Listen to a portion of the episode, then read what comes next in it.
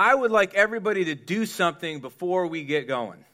I would like you to turn to the person next to you, um, even if you don't know them, and say, You can change the world.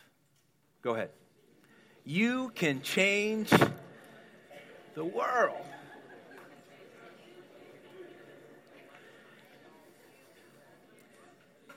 Now, kid president, he's right. And some of us inside, we're like, man, that is a nice sentiment. Kid president, he's very inspiring. I mean, what an amazing 12 year old. But we're whispering, we're thinking deep inside, he's a cute kid. But I don't believe it. And I get it. Kid president, he mentioned some of the things. Our world is a mess, it seems unfixable at times.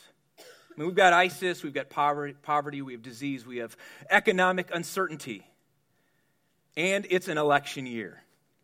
So, uh, if you haven't noticed, the primaries are happening right now, and there is going to be an election later this year.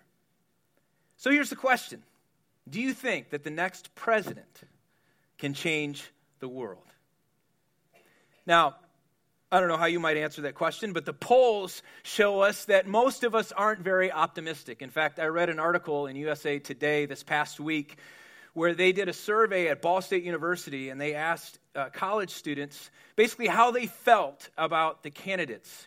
And there were four categories from enthusiastic to satisfied to dissatisfied to scared of the candidate.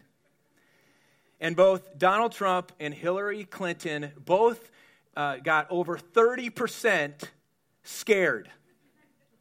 Pretty crazy, huh? All right.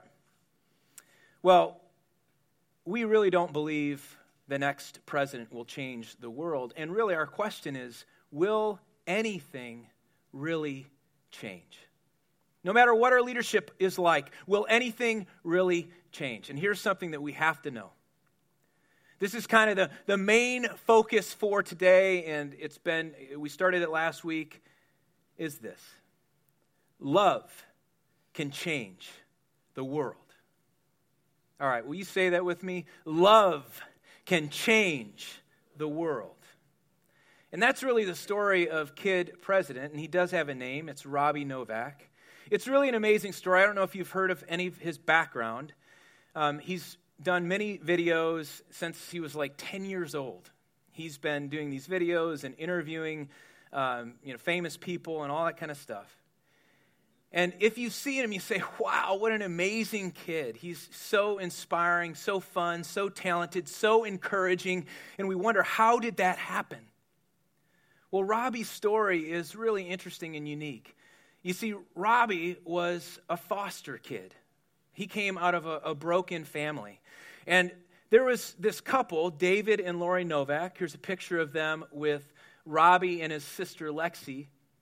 And first, they had made a decision. Their, their two oldest kids were out of the house, and they had a teenage son. And they made a commitment to care for foster kids. And they did this because they wanted to create an environment where foster kids could experience safety and love in their home. And so um, they got Lexi, and then a few months later, they got Robbie when he was two months old. And they're beautiful kids, but it was tough. Not only did they come from a broken family situation, and Robbie, he was too young to know anything about it, but they were broken, literally. Robbie and his sister had a disease called osteogenesis imperfecta which simply means their bones break really easily. And so David and his wife Leslie, they made countless trips to the ER and the hospital because Robbie and Lex kept breaking their bones. I mean, tens and tens of times. And they were able to find a medication that actually helped to strengthen their bones. But as they loved them, it was hard. It was a tough journey. But as time went on, this commitment to love these foster kids and then send them off became a commitment to love them as their kids, and they adopted Robbie and his sister. So you wonder okay, how could Robbie be like this? So loving and so fun and so inspiring. Well, he had a mom and dad David and Leslie, who loved him like that. And that's really for us as we think about our role in the world and what it means for us to be a part of change, to bring love into the world. You know, we, we kind of sit wherever our experience is. And some of us are here today and we've lived in tough relationships. Some of you are saying, I wish I could experience love like that. Because your reality has been an absence of love, and there's been pain. There hasn't been trust in your life.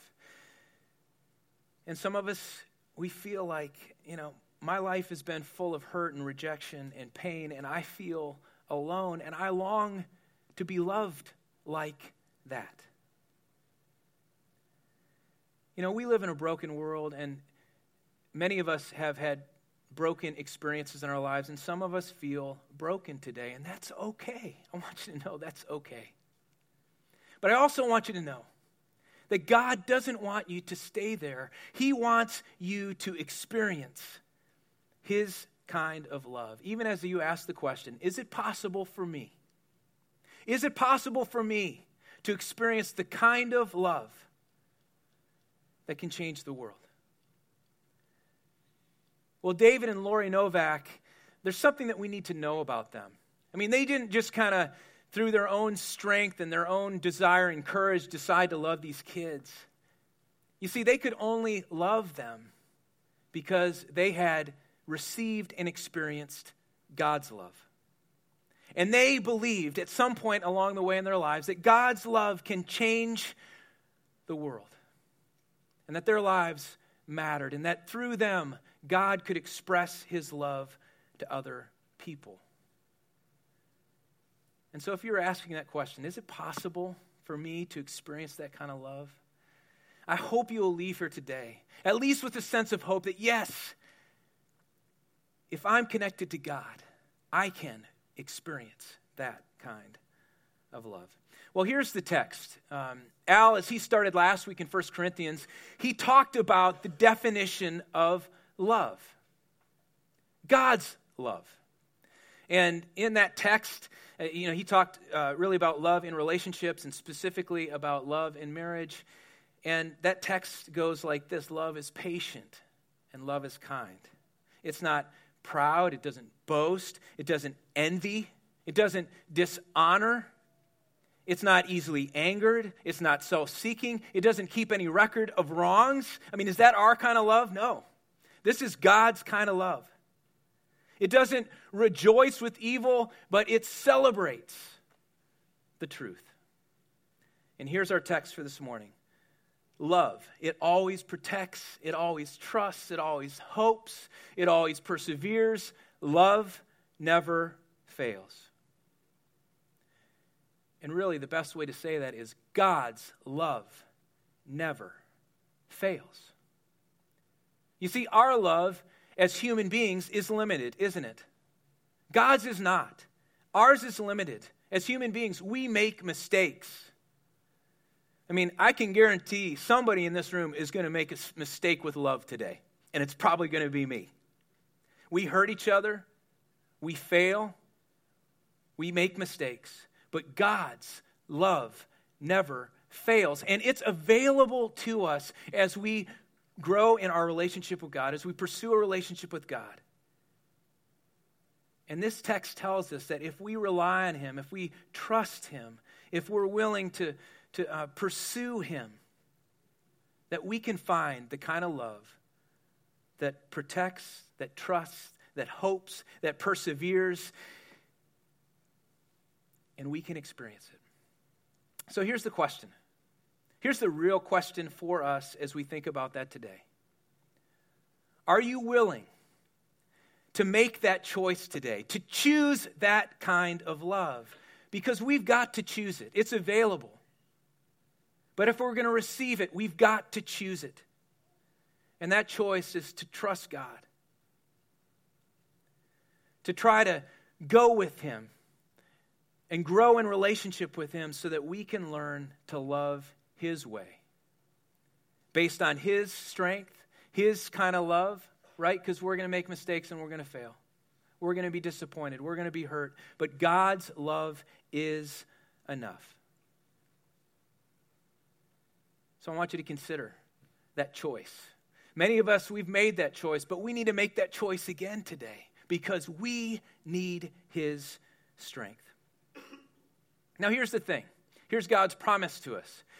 As we pursue His love, He promises that we will become an ambassador of His faith, hope, and love. He promises us that if we go with Him, if we lean on Him, if we connect with Him, that we can become someone who lives with faith, hope, and love. Here's how the Apostle Paul wraps up that chapter that we just looked at in 1 Corinthians 13. He says, after just to kind of summarize everything up, he says, And now these three remain faith, hope, and love. But the greatest of these is love. Okay, so how do we learn that kind of love? I think it's really important for us as we, as we look at how God loves to go to the scriptures. And we see Jesus in the Gospels over and over again demonstrating what God's love looks like. You see, he had 12 disciples, he had these followers with him. And they didn't understand it half the time. But he was teaching them and he was showing them what God's love looks like. And that's the same thing that Jesus wants to do for us today. As we go into the scriptures, as we read the stories, he wants to show us what his love looks like so that we can take it on. And Jesus did something really uh, interesting, and it creates this powerful picture at the end of his life. I mean, for a few years, he was showing his followers, he was showing the crowds what love looks like. He talked about it, he showed it, he demonstrated it. And then here it was in the last hours of his life, he gathered the disciples together, his followers, and it was Passover time, and they were going to have a meal. And as they were starting to eat the meal, Jesus took a pitcher. And it says in the text that he filled a basin with water. And he wrapped a towel around his waist. It was a bigger towel than this. And he got it ready. And he went to the disciples, and one by one, he began, as he went down on his knees, he began washing their feet. Now, imagine this. I mean, just think of some of your close relationships. This is not just people out there. Are you willing to wash your spouse's feet, or your kids' feet, or your friends' feet? I mean, I know what it's like in my house. when somebody takes their socks off, they're like, gross! I'm staying away from her feet or his feet. Jesus humbled himself and washed each of their feet. And when he got to Peter, Peter was like, No way, man. Jesus, are you going to wash my feet? I don't think so. And Jesus said, Hey, Peter, unless I wash your feet, you have no part of me. You can't experience any of me unless I wash your feet. Now, this is what was so mind blowing uh, to the disciples is that in their day, a servant, a slave, would wash a guest's feet as they came into somebody's home. The homeowner, the, the host would never do this. A leader, a teacher would never wash somebody's feet. It was the lowest of low roles, and a slave did it, and not even a Hebrew slave.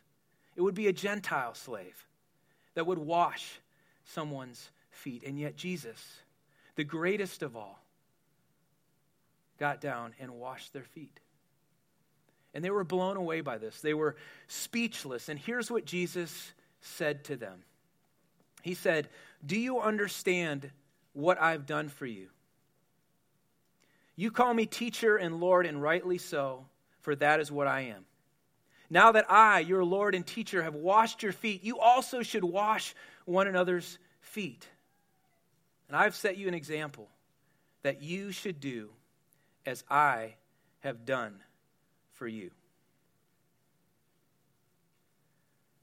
Now that's incredible. And what Jesus was showing in these last hours, and ultimately as he went to the cross and he laid down his life for the brokenness of our world, for the sin of every human being, for the disciples' sin. and for ours. Jesus said, I want you to share that kind of love with that kind of humility with other people. And as you do that, you will be a part of changing the world. You will show that love truly can change the world, that God's love still changes the world. So how do we how do we do that? I mean, this is a, a constant conversation that we have in our house in terms of how uh, Candace and I, as parents, treat each other, how our kids interact with one another. And I mean, I have four kids. We have a lot going on in our house. We have lots of fights, arguments, disagreements, all that kind of stuff. So there is plenty of room for humility and forgiveness. And so every day is an opportunity for us to practice this kind of love. Are we willing to put another person before us? Are we willing to serve someone? We all have that opportunity in our relationships, in our closest relationships. And we also have that opportunity at work and areas that we're out. So here's two things I'd like you to do. Um, just things that you can practice this week. The first thing I want you to do is simply to stop. So when you when you start out the week, maybe it's this this evening, even as you look at your schedule for the week, just to stop for a few seconds and rather than just kind of looking through, okay, here's what's going on Monday, to, you know, here's where I got to be, you have to be, stop. Take 30 seconds, take a minute, and say, God, will you go with me into this week? I don't even know how to do this, but God, will you go with me into this week? When you walk into the office or you go uh, to meet with a friend or you go to a lunch, take the first 30 seconds or a minute just to stop and look around you. Who's here? Who's in this place? This person that I'm going to meet with. I wonder what's going on in their life. It sets a different perspective for you. Here's the second thing I'd like you to do. and we talked about this. I was at a, a leadership uh, event and one of the, one of the things that we, one of the practices that uh, somebody introduced uh, was this that um, when you go out this week, take one day and walk at half your normal speed.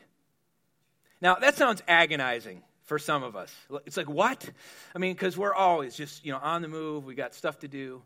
Walk at half your speed. Because what happens? So just think of it this way.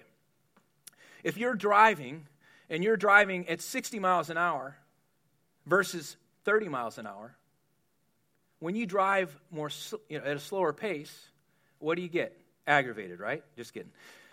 No, not aggravated. You start to see things. You notice things that you don't see when you're going 60 miles an hour. So just take a day. Maybe maybe you can give it 3 hours. Maybe you can give it a half day but go at a slower pace. Will you do this? Will you do this? Because we start to see stuff. And it gives us some space to say, God, who's around me? Who can I pay attention to?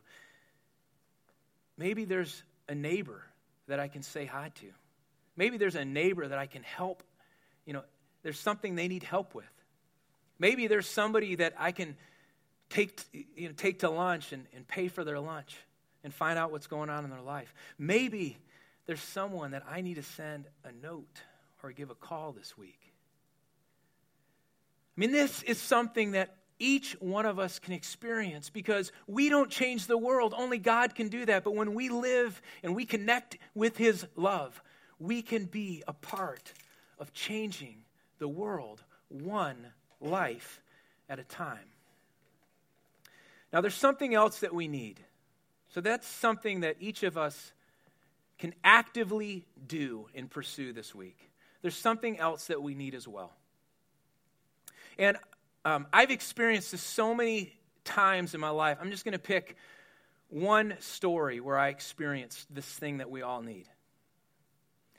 Um, I'm going to go back 15 years because my middle son, Kyle, turned 15 yesterday and he's an amazing kid. Well, when he came into the world, uh, it was just, you know, a typical experience for us going to the hospital. You see, um, Candace, each time uh, that she was pregnant, she never went into labor on her own.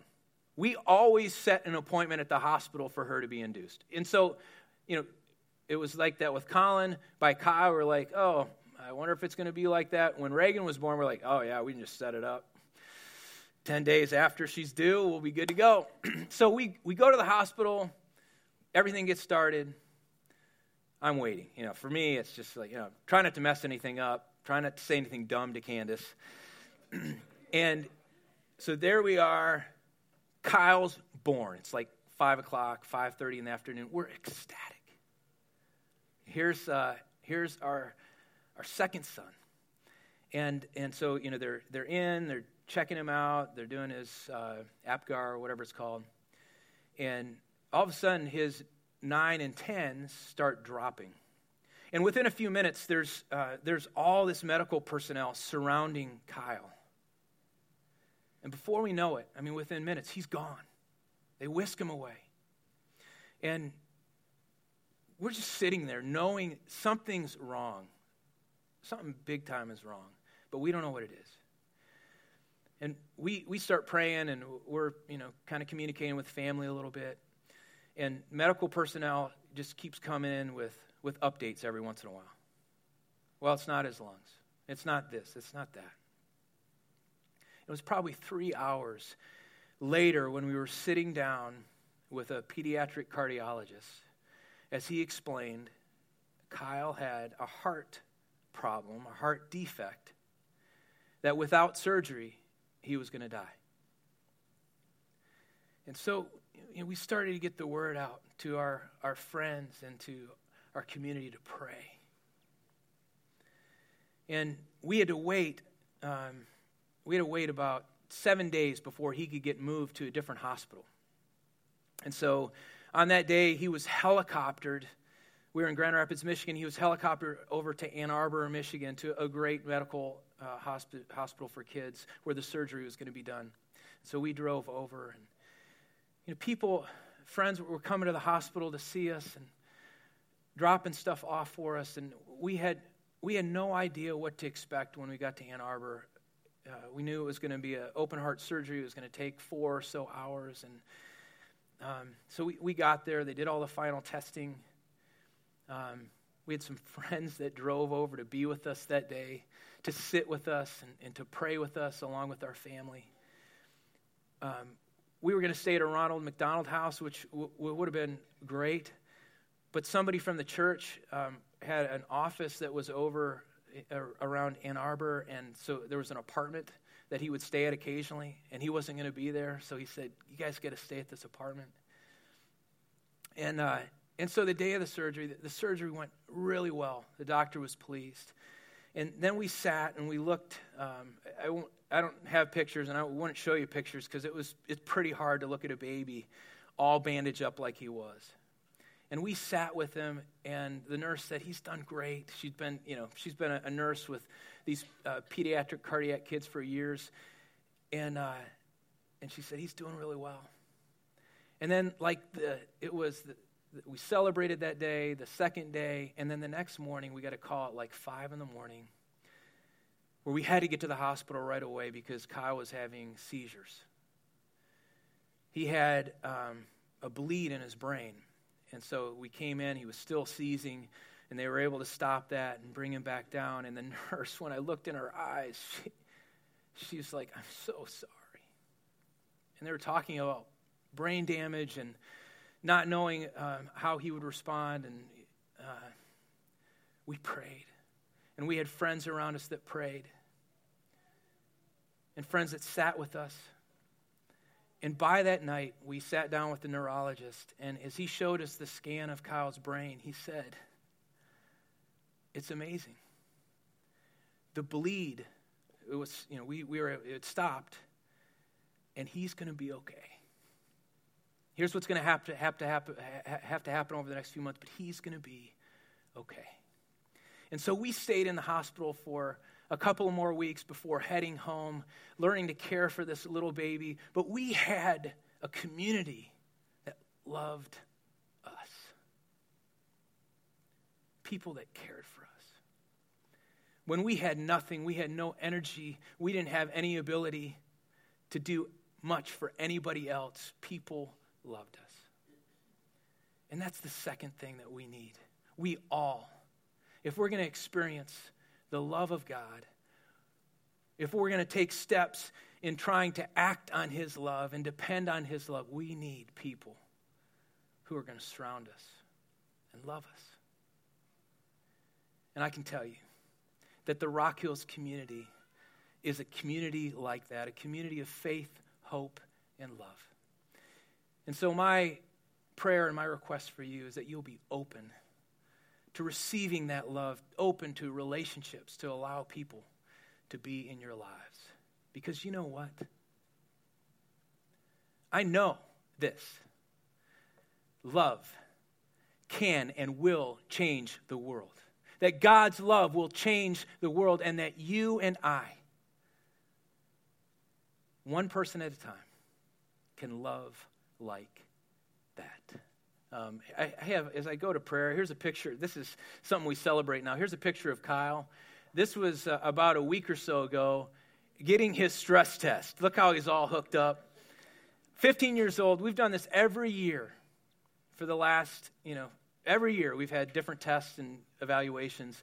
And so the cardiologist called me the other day and she said he, he did awesome at his stress test. I mean, he's, I mean, he can stretch it past, you know, the average person.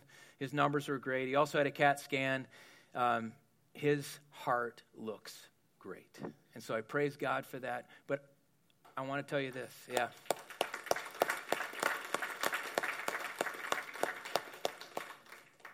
I truly believe, you know, God did this, but if it weren't for the people, the friends that prayed with us, that loved us, that hoped with us, that trusted with us, I don't know if we'd be celebrating all this in Kyle today. So pray with me, please. Lord, um, no matter how we experience life today, no matter what our relationships look like, God, may we believe that you can break through, that your love is eternal, that your love is powerful, that it's greater than our circumstances, and that your love never fails. Jesus, help us to receive that love. And that as we receive it, to give it, to share it, to demonstrate it. And it's not easy. I mean, life and relationships in our world, there's lots of broken stuff, but help us to receive your love and to give it to others. For us to be a person of faith, hope, and love that's connected to a community of faith, hope, and love. And ultimately, God, we pray that you will be recognized, that people will see you in us, and this, and this world will be a better place. And we pray this in Jesus' name. Amen.